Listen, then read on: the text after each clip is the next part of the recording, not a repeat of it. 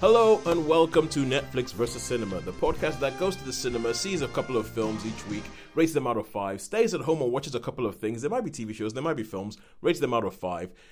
Go like says, well, gets an average and then sees where has the money been better spent this week. Who is winning the battle for eyeballs? Is it Netflix or is it cinema? My name is Tosin and I'm the host. I'm based up in the United Kingdom in a place called Bromsgrove, not that far from the second city, Birmingham. And joining me as always on the Isle of Wight are Sharon Bollen. Hello. And Holly Neslin is our London correspondent, joining us from guess where? Hi. Hi. Right, cool. You know, I was actually trying to think about this. Like when we do these intros, I've been trying to think what are the things that so like, you know, um that what are the things that identify us? And I know that Sharon, you're you're really you're really big into our book to film adaptations. Because yeah. if there's a if there's a film that's based on a book, you've probably read the book. that's pretty much going on. With Dune Chapter Two coming up, that is that that that's a that's a pretty cool thing. I have um, I was offered I was offered an expert who is really really big into their sci-fi and their sci-fi book to film adaptations and everything like that. And I thought, hmm, I think we might be able to do a do a Dune Chapter Two special kind of thing afterwards because yeah. I did listen to the audiobook of Dune, all twenty six hours of it before yeah, 26 hours of the book. The book is longer than a day. Uh, it didn't take me. It didn't take me a full 26 hours to read it. Well, if you add everything up together. Yeah, I suppose, and they're, they're slower, aren't they? Audiobooks are slower than actually reading. Yeah, possibly, possibly, yeah. There, a lot of driving, a lot of driving up and down the country. And um, so yeah, I think we could do something with Dune thing. And Holly, I mean, you are just you. I think you are kind of you know how on all these TV shows like you know your X Factor or Strictly Come Dancing whenever you have all these judges there's always one judge that's kind of like you know the that's like it's like the soft one it's like the happy one it's like the the sort of like if you excuse the sort of horribly gendered term, den mother, who's sort of like, oh, it's okay, it's fine, everyone. And I figure that's who you are, Holly. You're the one, because I remember last week we spoke about, I actually said the words, if Holly had seen this, she would give this a five. Oh. I just said because I was like, yeah, that that's what Holly Holly Holly is the one who I think I, I feel like you you appreciate that it takes a lot of time and a lot of effort to make a film, and therefore the effort and the time needs to be awarded by at least one extra star that most other people would give it. Yes, I think that's fair. All right, cool. Although, except that... in some circumstances where I I cannot bring myself to do this. I mean, Monsternado being a key example. Well, yeah, that's the thing. If we get to the point where even you cannot muster up the goodwill to to to say things good about a film, then that is really, really bad. That means that the film has really just kind of like tanked it. But but anyway, we will see what the films that we talk about this week will do. And we're gonna start in cinema. Before that, I have gone back to my usual thing of not being able to get out of the house to go to the cinema. But when I was actually looking at the films that were on this week, I was like, I don't think there's much out there. I'm not sure whether you guys found the same thing. I didn't even look this week, but but when I looked last week, what was coming out, I was thinking, actually, I'm not that bothered. And then when I saw the trailers for the last two times I've been to the cinema, I was thinking, eh, not that bothered. I mean, I'm booked in to see Dune tomorrow in yes. the IMAX, yes, which will be very exciting. But obviously, that's only available for tomorrow, so you know couldn't have done that any sooner. Also, I've been also Cinema Buddy has been on holiday, which is clearly Staff! I know. Uh, How dare you! I know it's not acceptable. So, but we are probably going to see Wicked Little Letters tomorrow as well. Mm-hmm. Yeah, but as I've seen that. Yeah, but, but my my thing was that it seemed like everything that was that's actually out in the cinema at the moment we have already seen or reviewed, which which was weird because I know that we had this whole thing where for a while people were avoiding Marvel movies. So if a Marvel movie was coming out, you knew that people were going to try and avoid no. the the week after the Marvel movie there'll be nothing else. But this is weird because I know Dune is coming out soon, but the week before yeah. Dune, nothing. And I'm, I'm wondering whether this has to do with um, last year we had um, what's it called? Uh, Mission Impossible: Dead Reckoning, which was released a week before Barbenheimer, and yeah. and people people were like, yeah, uh, Barbenheimer kind of like took all the oxygen, and so Mission Impossible didn't do what everybody was expecting Mission Impossible to do. And I'm wondering whether this is what we're seeing now that we have. I'm pretty sure no film got released last week. Like no new film went on wide release last week. There's a couple. There's a Polish movie. There is a Japanese anime there is but if i'm looking at the films okay wicked little letters i guess maybe that was released but you you guys saw the preview screening of that we've got bob marley one love wicked little letters madame web migration mean girls peppa's cinema party not saying that indiana raiders of the lost ark okay re-release and uh sami swoi Początek, which is a polish movie and it's yeah, nothing was released. I just thought I just thought it was really weird because I was I was thinking, oh, I can't leave the house, but even if I could, I couldn't add anything new to the podcast because we've seen we've spoken about all these things pretty much. But we, by the by, walked out of Mean Girls. I heard that, and I really wanted to go see Mean Girls to see why you walked out of it, and to see whether we had found something that just was like you know something that something that that like that something that you were going to be Scrooge like about. it's just not good. Not good. All right, all right, cool. I will wait until that shows up on TV, and then we'll I'll find out if it was a walk out. If I agree with your with your stance, with your moral stance of walking out of Mean Girls. All right, cool. So let's go to cinemas and let's start off with One Love.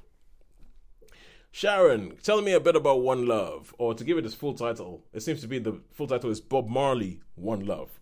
One Love, yeah. Well, as the full title, Bob Marley One Love, suggests it is about Bob Marley. And this is a period in his life, particularly focused on, um, is the period when um, Jamaica was riven by sort of civil unrest uh, towards like the mid 70s. And Bob Marley was well known in Jamaica at that point, was, you know, a, a national star. Yeah. And he was going to do a peace concert to um, try to unify these sort of the, the rival factions, these two political factions that was like basically tearing Jamaica apart.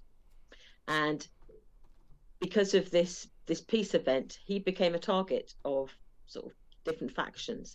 And his actual house was assaulted and he was shot and his manager was shot. And for the safety of his family and his band and people around him he actually relocated to london for a period of time and just lived in in london and while he was there he um, obviously began to see a bit of the british culture about how punk was sort of forming and how other musical influences were just like showing and being influenced. And so he thought he'd wanted to do like a new sound inspired by where he's come from and where he's going, and obviously his sort of abiding faith, which is as a Rastafarian. Yeah. And it basically, the film is about how he and the Wailers, um, living in London, produced the, the the phenomena that became the album Exodus. Yeah. And how Exodus then suddenly was like this springboard for reggae in the UK. Yeah. Um, and how we would say you saw the influences in the UK in like the ska movement, how suddenly you got this fusion of like, you know, British music influenced by punk and then influenced by reggae and you have this sort of complete fusion. But it's basically the story is about how how the making of Exodus and all the influences that came to bear, how the influences of his of his life, of his background, the fact that he is a mixed race child, his father or dual heritage child. His father was a, a white Englishman, his mother was a, a, black Jamaican, and how he was, you know, grew up as a yellow boy, as he was called in Jamaica. You know, I always wondered why he was so light. yeah. It's one of those things I always wondered why he was so light, but I never looked it up. yeah, his dad was white British, but he was a colonial sort of sort of officer in in Jamaica. Oh yeah. Um, had very little to do with his son, very little to do with his mother um, and how as a as a as a young man, as a just like a teenager, basically, he got in, inspired by the Rastafarian movement, and how he basically became a just passionate Rastafarian who believed that Haile Selassie was the second Christ. Yep. He was that he was, you know, they that's he believed it, and he sort of based his life believing that um, that the rest the Haile Selassie was who said he was. And throughout the film, there's these images of how of his father and the influence his father had on his life, even though his absence in some ways has a, was a big influence, and how Haile Selassie, um, his absence, but his presence again was like a big influence. And there are some scenes where you see this symbolically, his father and Haile Selassie sort of almost become merged in some scenes. Yeah. Where um, you have this imagery of him riding on a horse, though Haile Selassie famously rode a white horse, Mm. and in the film he's riding a black horse. I don't know if there's a, sort of something more involved in that, but when he, you know, famously Haile rode this sort of big white horse, didn't he, when he re-entered Addis Ababa? Because I, I know that because my dad was there. Oh wow. Horse, so he marched into Addis Ababa, marching behind one of only thirty European troops who marched into Addis Ababa with Haile. But my dad was one of those thirty It's amazing. part of Gideon Force. So I knew a lot about Haile Selassie more than most people probably do. Um, so I, I knew all about him. But my friend I went with had no idea who he was.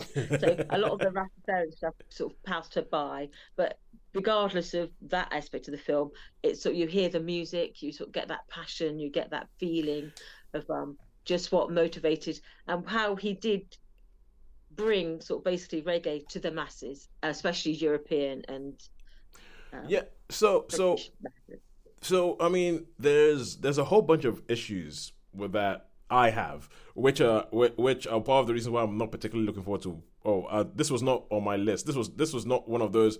I'm gonna make the deal with my wife and promise to do the dishes for the last for the next 15 years if I could just go watch it. I was it wasn't the film I was gonna do that for. And one of them is that it's a music biopic, and they tend to follow a certain formula, and they tend to not really give you anything new. Although, I mean, the last couple of ones, like you know, Whitney Houston, I want to dance with somebody. I was like, didn't know she was in a same-sex relationship, and um, this one I'm like, didn't know Bob Marley's dad was white. So maybe they are giving you something. But does this do anything other than your average music biopic? Holly, do you want to answer that one? Um, no, I don't think it did. Um, it was it was beautifully done. I really liked it. Um, but I don't think it gave you it. Is there any magical insight to give to most people? Probably not. He was a very talented musician, and his story was incredibly interesting. But and arguably, you know, quite his music was and his life were quite, you know, transformative in the positive impacts they had on other people. I certainly learned things watching it that I hadn't known, Yeah. but I didn't didn't know that much about him beforehand anyway. So that wasn't difficult. Um, so watching the film it did it, it didn't change the earth obviously but it was a beautiful depiction of the life of somebody who was quite interesting um, and didn't entirely gloss over his negative traits. Mm-hmm. so also didn't dwell on them. It's one of those ones that's quite interesting 'cause it's only passingly mentioned that he is not that great at monogamy. And quite a lot of children. and that his Well, I mean, raising his- all of the other children as well His family was involved in making the film, so so make of that Yeah. what you will. Yes, well, absolutely. And it was that the existence of the many children being raised by his wife was, you know, all his children seemed to live with them. Yeah. And she looked after them, they just weren't all all hers. So I thought that was quite, I won't say it was mildly interesting. I've I've seen that done before in um Cry Freedom uh, about Steve Biko, which you Yeah. may remember one of my favourite films. Um, they it is never explicitly said in that film that he has had multiple he's also a bit of a philanderer and you sort of figure it out but i certainly it took me years to realize that that was actually subtly mentioned in there and the fact that he had you know at least one child with somebody else you wouldn't get from watching the film Okay, but back to One Love. Yes. So it was all, and it was the same with One Love. Is you wouldn't have you sort of you don't realize all of these things until it's mentioned as an aside. So it's I think it probably didn't overly dwell on things that maybe he warranted some criticism for. I don't know. That's probably quite quite uncritical of of yes. Well, Um, yeah, yeah, but, but I mean, it, But that's not. But is that what is what is there? But but that, that, that's just be that's just the music biopic. It's just the music biopic, Yeah, isn't that's it? it. yeah, I think that's cut par for the course, really, isn't it? Yeah. So, yeah, there's nothing. There, there's nothing. that the criticism wouldn't bring anything to the party. Well, es- essentially, the, let me put it this way: when it comes to a musical fi- figure, when it comes to musical figures, I have decided that I don't want to watch narrative movies made about m- musical figures. I want to watch documentaries. like when it comes to when it comes to musical figures, I think you get a lot more from a documentary than you get from like a a, a narrative film because I'm just kind of like.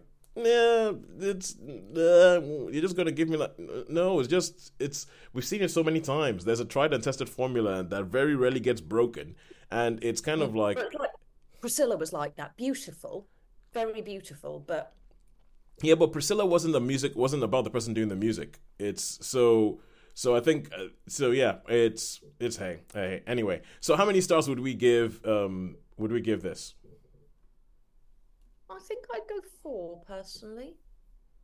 I must. I'm getting. I was thinking good three or a four because I love. I, I'm a, I do like Bob. I've got a see Bob Marley CD in my car. Always. I, I've got. I bought Legend when it. I remember when he died. yeah yeah yeah. I remember the music when he was alive, um, because I'm that old. Um, but I do, yeah. So I, it made me sort of go, oh yeah. Um, it was an interesting conversation. Um, I had my friend I went to see it with, because we were had a complete role reversal. She knew nothing about Bob Marley and could barely understand a word that was said because of the Jamaican sort of patois that they used. Yep. She could barely understand it, but she sort of enjoyed it. And I was in exactly the same position when I watched Whitney with her, the Whitney biopic. Yeah. I knew none of the music and was like barely really it was that interested, but I saw it as a friend. Yeah. So she was in the same boat, but we both enjoyed it. So I would I think I'm going to go with a four because I loved the music. I thought the guy who played Bob Marley was really charismatic. Kingsley Ben-Adir. He was great. If you're going to watch it, you're going to have to tune in to the sort of the Jamaican accent, the Jamaican um, rhythm and pattern of speaking, because I know a lot of people just couldn't understand what they were saying. Yeah. But no, I enjoyed it. I thought it was good. I, I thought it was a fun film. Um, it was interesting about some of the Rastafarianism stuff. Mm. Oh, cool. But yeah, so I'd, go- I think I'd go with a four for it. I think as the music music biopics goes, I think it was a, one of the better ones. All right, cool, good stuff. And Yeah, and like- uh, Cool. one final thing of Tosin doesn't get to go to the cinema, so Tosin starts complaining about things he doesn't like about films he's never watched. It's- and the the only thing I would say about this is is kind of like I'm getting on my high horse again about um, underrepresented people on screen and all that. And I know that this has Kingsley Ben-Adir playing Bob Marley, and it has Lashana Lynch playing his wife, who are both British and have Caribbean heritage. I, I'm pretty sure about that. But uh, but at the same time, I'm, I do wish that they would start casting Jamaicans in films like this, or or casting Africans to play Africans. And, uh, but anyway, never mind, never mind. That is To a an untrained to an untrained ear, I thought their accents were good, but I would I wouldn't like to say I could safely identify the difference between a decent Jamaican accent and an actual Yeah. Jamaican accent. yeah. I've, I've. Oh, uh, Holly, that just reminded me. I've got an um, I've got a great, great um article to send you about the use of the African accent in Hollywood movies. Oh, oh, like oh, send, using send, or shall we say African accents on Hollywood movies. And I, I was I was I was reading it, going, yes, yes, yes. I've been saying this for years. Is it the single accent? Is it the fact that everybody sounds like they're from generic Africa? Wherever that is. It- everybody sounds like they come from Hollywood, Africa, where they're going, yeah, that'll do, and, and they just go, and it's it's pretty much that. It's pretty much that. But anyway, let's move on. Let's Oh, talk about. yes. Send me the article, please. And if anybody's interested, I'll put it in the show notes. I'll put the uh, the link to the article in the show notes for this. But it was one I uh, cannot remember who it was written. I'm gonna look as we're talking, and I will try and find out who it was written by because I read this thing and I just kind of almost I pretty much punched the air and said yes, Yes, yes, yes. About but anyway, let's move on to Netflix and let's talk about Rustin. Now, Rustin is a it, here, here we are. It, it must it must be like Oscar season or something. There's so many biopics around, but Rustin is a biopic, but I think like uh, if there's one good thing that's happened in the biopic area is that people have stopped trying to give you cradle to grave biopics where they go through a whole a person's whole life, and they've more or less sort of focused on um, on events. And this is pretty much like a um this is pretty much a it's pretty much a biopic of the march that happened in Washington that led to Martin Luther King's I Have a Dream speech. It's pretty much a biopic of that, but it focuses on a character called Bayard Rustin, who I had never heard about before, who yeah, who was essentially the person who came up with the idea of the march and did everything to make this march happen. Because it's one of those things where I remember you know, you hear about the hear about Martin Luther King going, "I have a dream today," and just think, yeah. I look at the fact that there's hundreds of thousands of people in the center of Washington, and you just take it as read that yeah, that happens. And it's not until probably with me, you grow older, you move to uh, like England or something like that, and you start thinking, hang on a second, the admin how did they get all those people in there? How did they get all those people in there without like you know the powers that be thinking that there was about to be a mob thing happening and without them bringing out tanks? And how, how did that not become a bloodbath essentially? And and this film talks all about rustin and how rustin went about making sure that this actually happened. But it also points out the fact that rustin was a black gay man living in the i think it was 50s 60s and so he's kind of almost been brushed under the carpet and he's kind of like been put out of history. And even in the film itself, you have all these different factions of black America. You have the NAACP. You have all these other groups that I had never heard of. I did not even know existed. There was one called like SNCC or something like that and you had and they keep showing you all the different heads of them and how they're also jostling for position and some of them are like you know allied with kennedy's administration so they're just trying to protect their position and some people are saying we shouldn't do this march because if we do this march it is going to be seen as an aggression thing kennedy's trying to do something diplomatic this will be seen as too this will be seen as trying to undermine him and all these different factions that went into bef- that that were trying to just before this could actually happen. What could happen? How he what his relationship was like with Martin Luther King. How it wasn't all cut and dry and it wasn't all heroism. And that I really really enjoyed because I was like, okay, now this is great. This is this is is going through. This film almost goes through. This is this is the boring backroom stuff that needs to happen for change to happen and what and what Rustin actually had to go through for change to happen, and the fact that even though in uh, like um he's he's pretty much like what happened is that uh, this film was uh this film was produced by the Obamas, and the Obamas they gave uh, Bayard Rustin the Congressional Medal of Freedom, even though he died years before they ever go into office. And I think that's because they think here because I think he was a real influence to Obama with Obama's activism before he became president, and they think this guy's just been has been wiped out of history. And even in the film, in the run up to the March on Washington, there's people trying to wipe him out because he's gay. There are people just trying to push him out of there. And they're saying things like, you have Jeffrey Wright. Jeffrey Wright shows up for one, pretty much one scene in this film. And I think it is, it is, a, it is, a, it is a vindication of getting a good actor to not do to not do much time wise in the film because in that one scene he just translates he just communicates everything about this character who is saying like um well, you know, we've done a lot of good work here, and this is after everything had already been organized. But if there was one person here who had, like, you know, certain predilections that you think would, like, you know, ruin the point you're trying to make, would you allow that person to come onto the march, and would you allow that person to be in Washington with you? And all the way, you see all these different fights that Rustin is fighting, and all the time not losing sight of his activism. And and I I thought it was. I thought I uh, well Colman Domingo who plays him is great. It sent me down to go look find out more about Rustin and what he did and everything. I thought was great. But Holly, you you talk. I'll I'll take a breath. I thought it was an absolutely beautiful film and really interesting. I hadn't known about him beforehand, and I found it very interesting seeing his his internal battles with his own identity his simultaneous acceptance and battles with his own identity as a gay black man in the time period and how he also didn't wish to be defined by. He simultaneously, I think, almost wanted to be defined, didn't want to be defined. I know it's you know completely contradictory. You know, few sentences, but it was a there was a sort of conflict in himself in whom he was attracted to and how he felt about himself that was very interesting. Yeah. So he didn't just look at the the fascinating, you know, position on civil rights. You looked at the fascinating position of somebody who is a brilliant and flawed individual who is battling their own demons. Yes. yeah. Um, and I think it captured him beautifully and really I it, it sort of it was sort of gives you shivers film in places. I think I, if I remember rightly, I got a you know the you know bit damp eyed towards the end, but of course, as you know, I cry at everything, so that's not that much of a statement about anything. But it really, the emotion of it really got to me.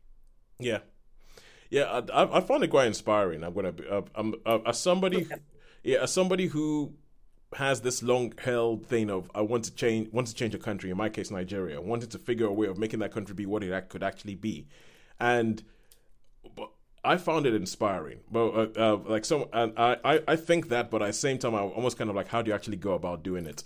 And I and I found it quite interesting that that I, I saw something else that was talking about the film earlier today that sort of said oh that the film did like you know the the march on Washington doesn't really play a play that big a part, and it's like, and it is they pretty much only show the final line of Martin Luther King's speech in there. But I thought that that's because that wasn't the point.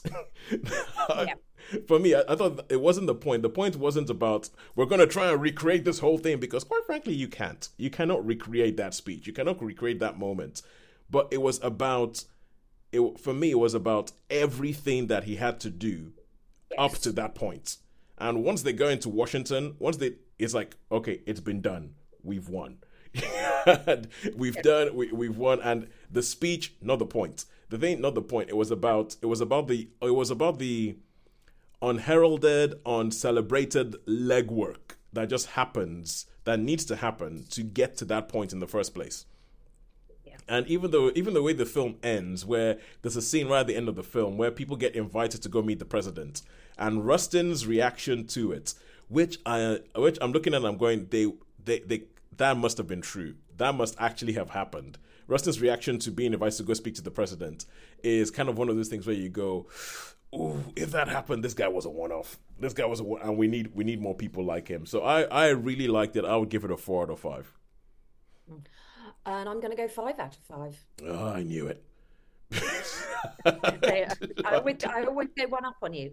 I knew it. I'm going to give it a four out of five. I don't think it has a chance in hell of Colman Domingo winning the Oscar. He is nominated no. for best actor. It doesn't have a chance in hell, but it, it's kind of like. I mean, he's not going to win it, but I, I think that he would be absolutely deserving of it. I think everybody, everybody who is up for an Oscar, I think ha- was in, an inspiring performance. Yeah, well, I, I, have to admit, it is. I've seen Colman Domingo in other things, and I and this is one of those performances where I was like, yeah, I don't see him anymore. He's disappeared because I've never seen him do anything like this before. He's usually like he's usually charismatic and everything like that. And he's usually like the best dressed person in any scene he's in or stuff like that. But it's he was just really really good in this, and and. Um, but yeah, as I said, no chance in hell. But I mean, every year there's a couple of people. In some years, when you have in some years with the Oscars, you look at the categories and you see that there are four people who are in that category because you need five people to actually have a category. While there's one person who's already been anointed and is going to win it, and I feel like we have that this year with we have that this year with the best actor thing. So they had to put other people in there. You've got Jeffrey Wright and Colman Domingo, who personally I'm really, really happy to see them because they've been doing great work for years. But I think it's for them, the nomination is probably the prize because I don't think either of them have a chance of winning it. no, I don't think they will get them, but they are. I would be absolutely over the moon if they did. Yes. And going back to the uh, so Holly, I've sent you the the uh, article that I was talking about. The Af- it's called the African accent and the colonial ear, and it's written by Maxine Sibiha no, Sibihwana. Yeah. Ma- Maxine Sibihwana. Yeah, it's it's it's yeah yeah. Talking about people being nominated, it's it starts off talking about Forest Whitaker winning an Oscar for playing Idi Amin, and and the specific the specificity of his accent. Anyway, now let us go back and every now and then on this show, what we do is that one of us has gone to see something in the cinema.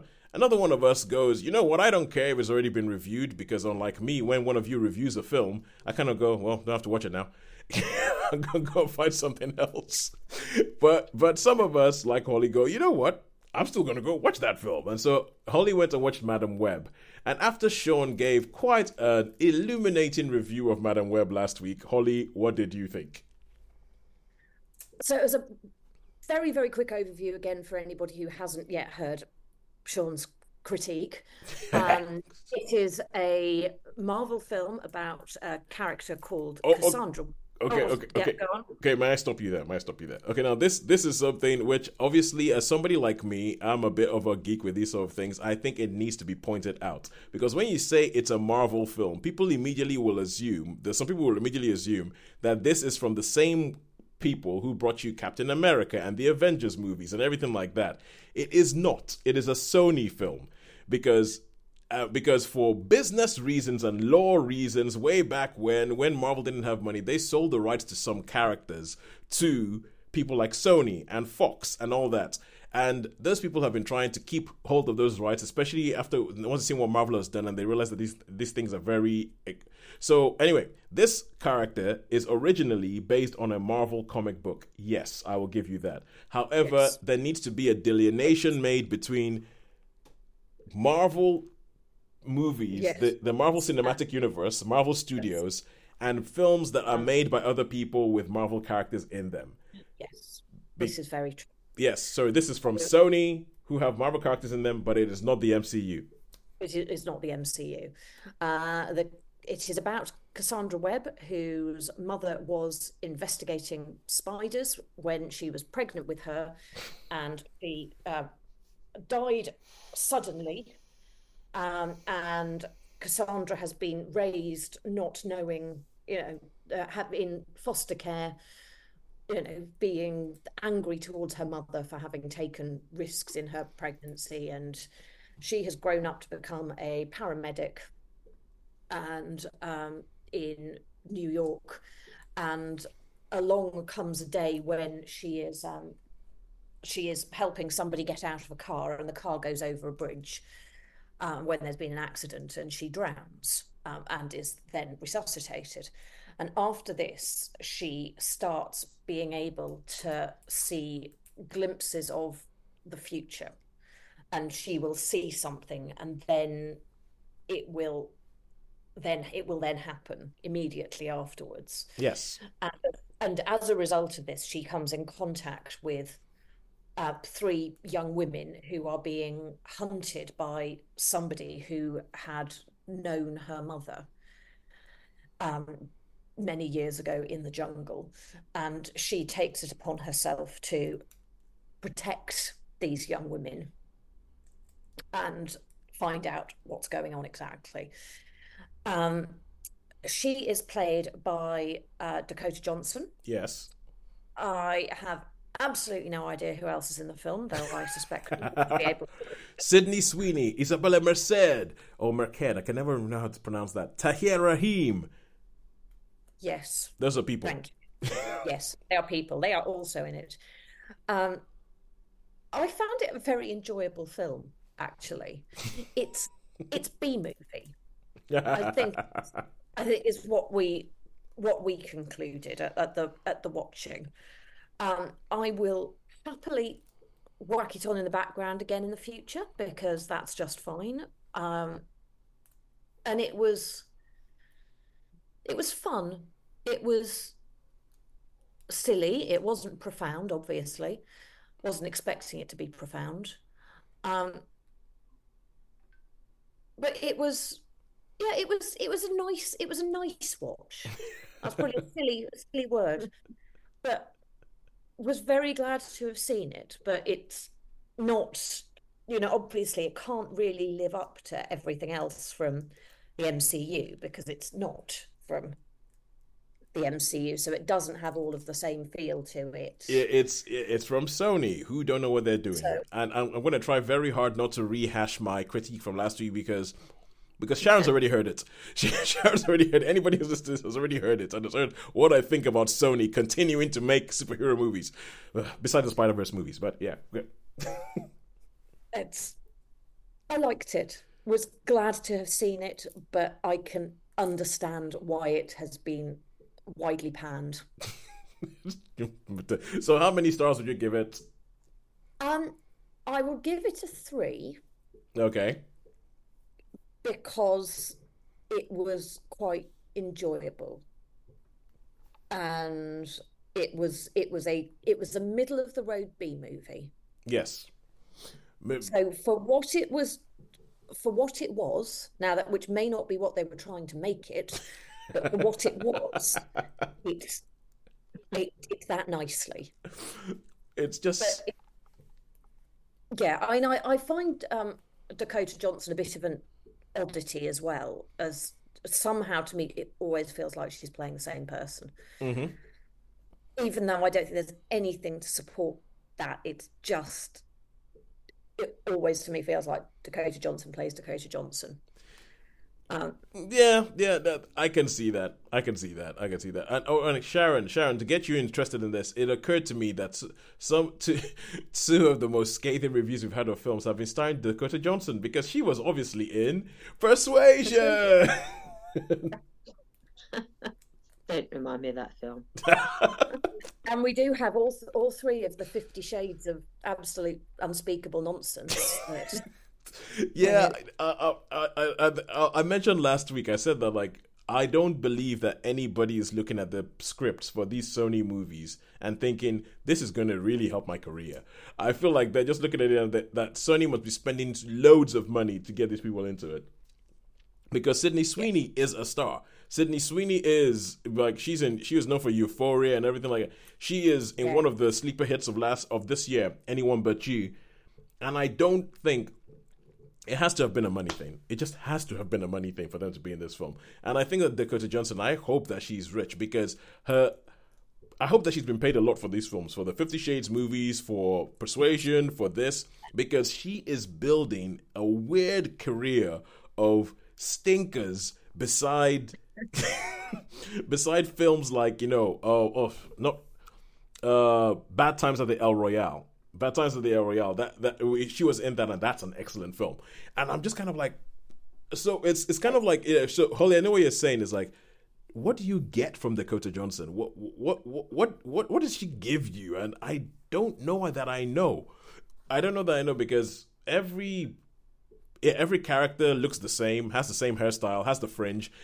it's kind of like so like I'm always slightly annoyed by her fringe, and that's a completely unreasonable thing to be annoyed by, particularly as I take great issue with people, you know, judging people they don't know on their appearance. But her fringe manages to irritate me.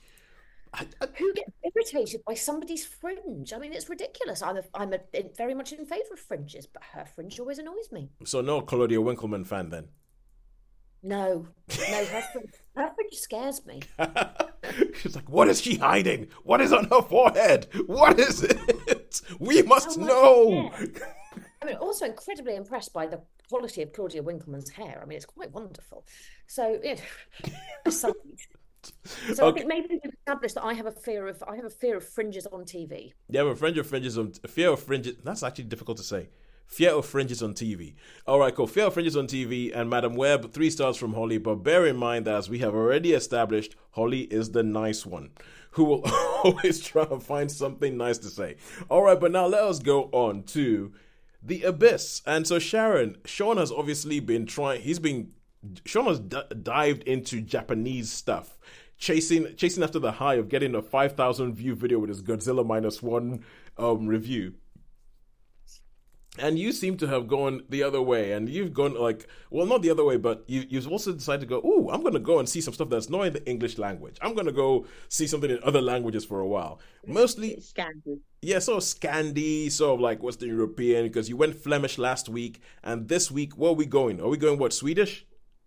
A Swedish film, yes. Swedish film, which is named well, the English name of this Swedish film is I, I have a feeling that somebody was thinking if we named it this, some people might watch it thinking it's a James Cameron movie from the eighties.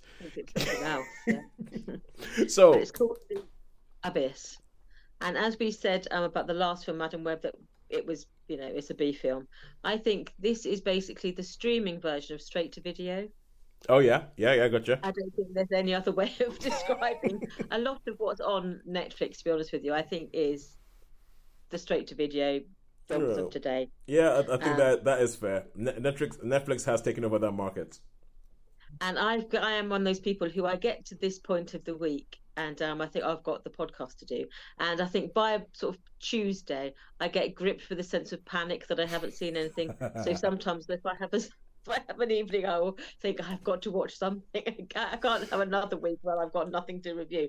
So sometimes I do have that moment of mild desperation. So this was a film I chose out of slight mild desperation because it said, um, "Oh, this was in the top fifty of uh, top ten films in hundred countries." I thought, "Oh, well, I'm in." I don't actually believe it well because I've seen the film now.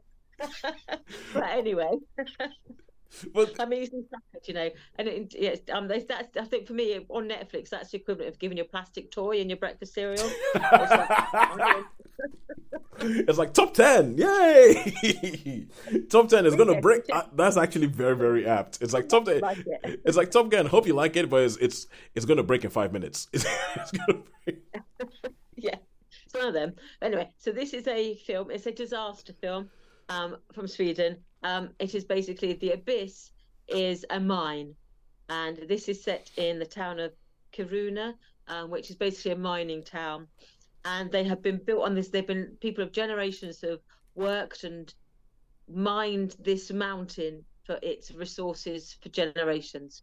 And basically, they have hollowed out the mountain and every now and then because of this sort of shift in um it's like an unstable part of the world. Every now and then these lot of these voids will appear or they get like sinkholes because basically there's they live up to, on top of a hollow mountain now. Mm. and there's this sort of this event has been coming where more and more of these sort of sinkholes are appearing and these chasms. And basically um this film is the big one where where the town is been has been on the verge of like and horrible things happening. And now this has happened. This this the mountain has decided that it's had enough. It's going to open up and swallow this town. And our main characters is a a, a plucky a plucky woman who has been working on the mine for many many years. She's estranged from her husband and she's got a new partner. And he is decides this is the time that he's going to go and visit her and meet her two teenage children and the night before all everything all kicks off, her teenage son um, has decided that he's just going to go out with his mates and have a, a jolly time before he decides on whether he's going to go to university or stay. And on the edge uh, of the on the edge of the children thing in the ground. A, a crisis, sorry. I said on the edge of the mine in the ground, or the edge of the big hole in the ground. I'm guessing. They go up and have a picnic, yeah, right next to where the, the abyss is about to open up. Sensible. And so, in your typical um, disaster film fare, um, mum goes to rescue her children in peril, and then they all start off together. Then they'll get separated, and they go and do things, and um, the, the the story unfolds, and then people end up doing reckless, crazy things, um, just because they can, and then then there's the choices that we probably wouldn't make. Um, but obviously, there's there's foolishness, there's heroism, there's mums doing what mums do, um, all in Swedish and subtitles. So, you know, it was a it's a straight to video as they come. was like, was it a bit like you know the film Troll? Troll, yeah, which was that is, is that Swedish as well? That was also on Netflix, and it fell. Yes, I also Yeah. saw that. Yeah, I think it's Norwegian. Norwegian. Okay, yeah, Norwegian. Yeah, and I it's think it's all- yeah, uh, and but it felt like you know it was a Scandinavian take on your American disaster movie or your American big creature feature, but with I mean uh, that I I felt like that felt a little bit more high quality than straight to video. But did this feel a little bit like um? There's sometimes I feel like because America has just such a big hold on the on the cinema landscape worldwide, you have different places that kind of go, we're gonna do our take on an American genre movie and stuff like that. exactly that. Yeah, all the all the actors are sort of probably improbably uh, good looking. Oh yeah, There's yeah, no yeah. sort of Well, but come on, it, it is Swedish, and I'm pretty sure that that is not. I'm pretty sure that that is not a stereotype whatsoever. That everybody in Sweden think is blonde and good looking. Yes, very attractive. The entire population. I've seen the Yes, Skarsgård brothers, and as from what I understand, that's what everybody in Sweden looks like. Also very tall. very tall. The Skarsgårds are disconcertingly tall. Not normal. So yeah, so this is, it's, yes, it's, it's basically this the the um the Swedes saying, we can do it. We will take your disaster movie and we'll raise you. You've got volcanoes and earthquakes. We've got hollow mountains. So take that, Hollywood. And so they basically that's what they've done. So it's it's it's stupid as these films are. It's funny in places. Don't know if it's intentional or not, but I found a few bits laughable. Um, and it's got it's got it's got what you want from a disaster film. So basically, it does it delivers what it's supposed to do. It's not going to win any awards. It's not going to sort of be. I won't remember what it's about in about three months' time. In fact, I had to look at what it was called this morning because I'm thinking I know I've seen it, but I can't remember what it was called, and I only saw it about three days ago. So um, yes, it's not going to break any records, shatter anyone's illusions about the Swedish film industry. Uh, but it was it did what it said. So it was never going to be anything more than a three. And I think it probably made the three. There's a few scenes that I think would have Sean shouting at the screen. Um, I think- Come on. Um, but I knew what I was getting into. and it delivered what it was supposed to. So it was a three film. Sorry. Swedish disaster film version of Madame Web. so so I just I just love I just love the idea. It's like what you said though, have Sean shouting at the screen. Now uh, now I I just have this this sort of like little sadist thing that just wants to make Sean watch this film now. and just I just watch him watch him for the second where he goes, What are you doing? There's a there's a scene at the end where like one of the big rescues, you know, oh someone's in peril, and then they have to put themselves at great risk to save them. And a few times it's just like, come on. it's like pull the other kind of one. feel we need a we need a goggle box of Sean watching films just for that. well, you say as I said last week, I do have I do have my um. I mean, unfortunately, Sean is not with us. I don't think he's feeling that well. Um, so get well soon, Sean. Get well soon, Sean. But uh, the thing is, I do think that Sean went to see Madame Web last week, and I will maintain because he wanted to get annoyed. He, he wanted to get annoyed and he wanted to complain and he wanted to huff and puff in his seat and and sort of like mentally throw things at the screen. Which and I think if you ask me, that is why Sean went to see Madame Web last week. So I so a Sean goggle box I think would be a great idea because uh, yeah, uh, not, to not to fulfill stereotypes, but out of all of us, I do think he complains the most. he complains. so okay, yeah, that is it. So three stars for the abyss. Three stars for the abyss. And all that's left to do this week, because we only have two things in each side, or two things in cinema, two things on Netflix and Friends, is to figure out who do we think has won this week.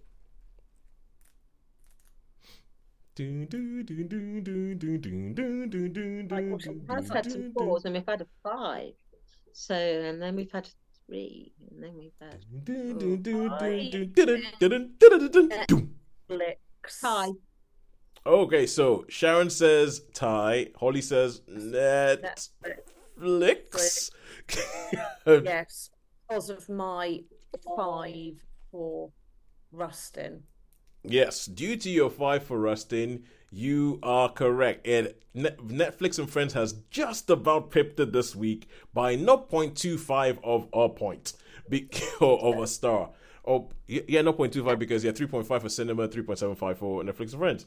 Right, cool. So that's it until next week when I think probably three people who will be on this thing will have seen Dune Part 2 maybe four, but somebody has to go into negotiations and you know and like you know give away quite a few give a, give away quite a few privi- privileges and everything like that. Maybe he has to buy two cinemas and see the film in two in two sittings. Second time just showing halfway through the film. Yep, yep. Okay, cool. That's good. We got this now. But you part two. I think um we might have finished watching. I think Killers of the Flower Moon. We'll probably talk about next week. And I know, I know, Holly. You and I have started watching Mr. and Mrs. Smith on Prime Video. I don't know whether you finished it. Not finished it. Me neither. But maybe next week we'll be able to find out what we think about Mr. and Mrs. Smith with Donald Glover and Maya Erskine. Well, until next week, please do get in touch with us or get in touch with Holly on Twitter at Netflix vs Cinema. Get get in touch with um yeah, get in touch with them on there. We can you can speak to us on on YouTube. Like somebody who got in touch with us and mentioned on one of our reviews on YouTube this week, which I shall not read out because I think this person was just trying to get a rise out of us. So and was not helpful. So goodbye to you. Say good day to you, sir. And um, but yeah, but Sean will probably pick that up. And until next week, it's a goodbye. It's a goodbye from me. Goodbye for me. Goodbye from me. Thank you ever so much for joining us.